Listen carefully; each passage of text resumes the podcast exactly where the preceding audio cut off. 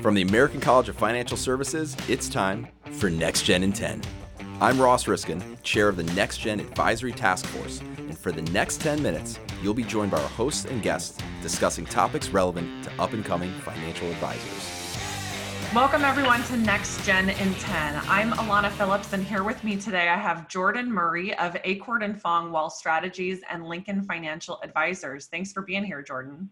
Absolutely. Thank you so much for having me. Jordan is a next gen CFP and has successfully navigated the what we would call the survival phase of his career. And at Lincoln, we typically refer to these three different stages of an advisor's career survival, success, and significance. And Jordan, hopefully you feel like you're heading into that success phase now in your 10th year in the business we're going to talk a little bit about really that survival phase and how you've successfully navigated and hopefully be able to share some of your wisdom and experience and learning with other next gen advisors that are trying to get through that phase. So there's only a 16% retention rate according to LIMRA International, which is insane in our industry, and only 7% of advisors are under 35. So, Jordan, you are really part of an elite group at this point. Can you talk about that survival phase and really what you think helped you to get through those first several years?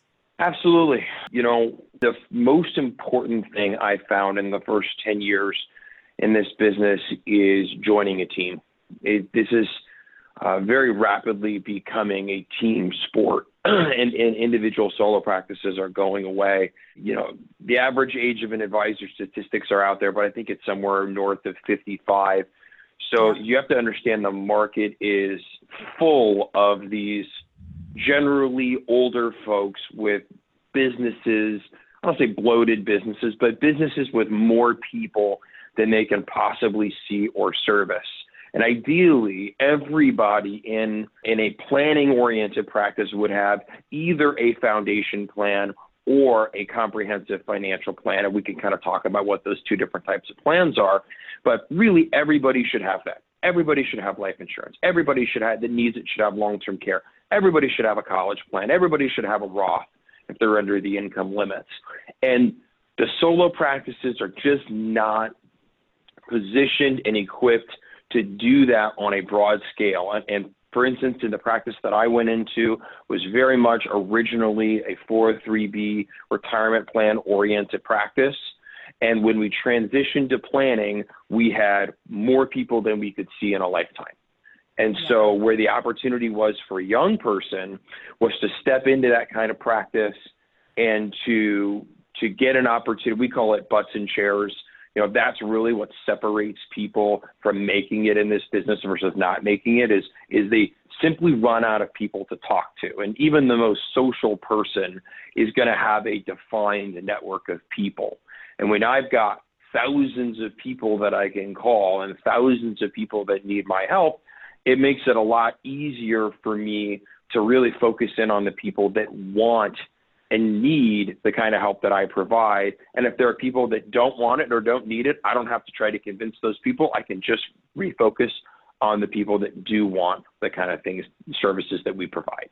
Yeah, that's a power position to be in, especially at the beginning of your career when typically you're interested in talking to anybody that has a pulse. So you had an advantage there joining a team sounds like a team that had some market access for you to get started in. Jordan, most advisors are really good at financial planning, at relationship building, you know, a couple sort of key things that are their unique abilities. How did joining a team allow you to really focus in on just doing what you were good at? Were there people on the team that were able to do some of those other things that maybe you're not as good at? When I started, my team was a senior planner, uh, a senior administrative person, and then myself.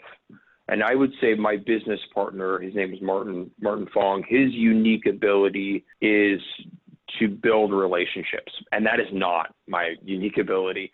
Um, my unique ability is to is to educate people, to to make the the complex simple. I love doing it. It's very fulfilling. You know, my business partner loves talking about soccer and kids and all that other stuff. And he's so good at it. And then when it's time for for us to kind of talk about the meat and potatoes of the meeting, he certainly can do that, but he prefers to have me do those parts of the meeting. And so, you know, I would just advise young advisors you know, sometimes beggars can't be choosy. You got to jump on the team that gives you the best opportunity. But if you're evaluating multiple teams, I would just look at the the senior advisors on that team and ask yourself, do I complement that practice?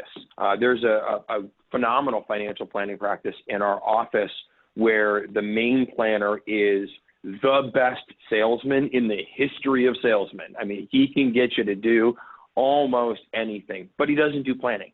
And so they're younger planners, or at least it doesn't do do fee-based planning. The younger planners are coming in and they're cleaning up because they they want to do fee-based planning. And that senior advisor wants them to do it. And so they can come in and get access to revenue that wasn't in that practice to begin with.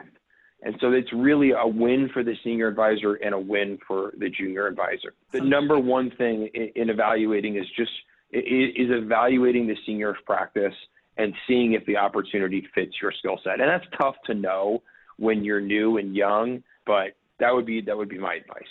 How do you think you evaluated that when you were, you know, looking at probably a couple different opportunities for teams? How did you know or, or how did you navigate that conversation with Martin to figure out that it was the right fit for both of you? Because you really do complement each other in terms of your skills when I was sitting down, I, I had an offer from from four other firms, and you know they had great matching program, matching for revenue, and they had great bonus programs, and they, one was going to give me an office and all this great training. And I sat down and I said, well, there's this thing with Lincoln, and they're going to give me a forgivable loan. Isn't that great? And then there's this guy that's going to give me access to his book of business. And I remember sitting down with my dad, and my dad looked at me. He's like, son, there's there's no conversation to be had here you're telling me somebody is going to give you access to their markets so that you can learn on their people. I remember Martin told me when I very first started, don't call your friends, don't call your family. You haven't learned anything yet. So why don't you learn on my people and figure it out? And then when you've been doing this three or four years, they're going to come to you instead of trying to have a really uncomfortable. Like I don't need I don't need your family's clients. I don't need your friends as clients. We've got plenty of people here. So like why don't we learn and then and then I want you to go out there and help those people because you know no one's going to care more than I care about my family or my friends, but I also realize that sometimes you only get one crack at this. And you you have an obligation to people to be prepared, to be your very best when you go and sit down with the people that matter the most to you. And so, you know, don't wing it be be prepared, be ready, and if that means waiting, you know, wait a little bit until you're ready to do that. So I didn't come through an internship program. I was introduced to my business partner through a mutual friend. So in that way, I never really had access to other teams. So I didn't evaluate it from that perspective. I just was very, very, very fortunate. But I did I did look at other firms, and other firms have great marketing programs with great brochures but you're right. They have about a 16% retention rate, and I think Lincoln's is north of 60. And so part of that is getting plugged into a team and getting plugged into a market. Yeah, absolutely. And I think that there's definitely a couple key takeaways there with the team and making sure it's a fit and the market access. So once again, we've been speaking with Jordan Murray of Acord and Fong Wealth Strategies and Lincoln Financial Advisors. Jordan, thanks for being with us today. Absolutely. Thank you so much for having me. For more episodes, visit our website at theamericancollege.edu slash podcasts. This has been Next Gen in 10, brought to you by the American College of Financial Services.